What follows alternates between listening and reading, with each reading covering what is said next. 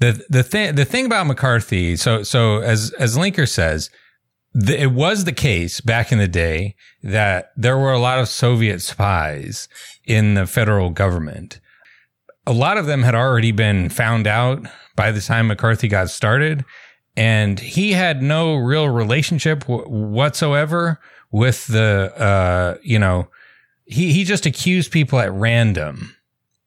And the function of McCarthyism was not to root out communism. It was not even concerned with communism per se. It was about rooting out people with progressive views on race and gender, like purging them from public life. Uh, out of and private life and, Yeah. and private life, bla- I getting mean- blacklisted from making films, all kinds of things. ruining them uh, uh, across the board. I mean, ta- like a, a classic campaign of political repression against anyone with lefty views on anything.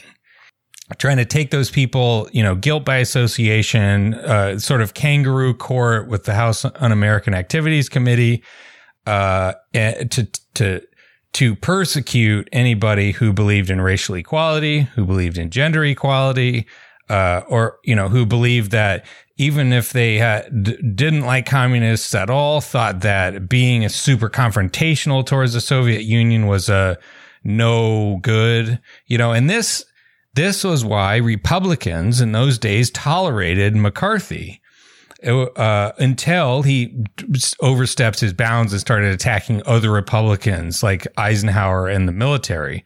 Uh, was that they it was quite beneficial to them to just have this absolutely unhinged crusade, you know that that that turned into a witch hunt, you know, in in the classic sense. Um, it was very damaging to the to the Democrats politically, and it you know it pushed them into a defensive crouch, and it ruined a ton of uh, political careers, a ton of academic careers. You know, people were like permanently tainted.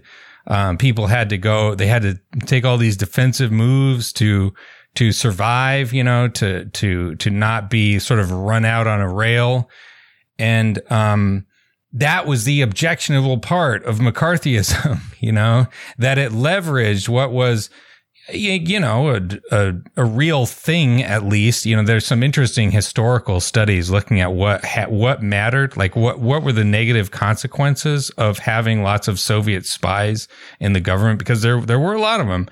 There's really not anything you could point to.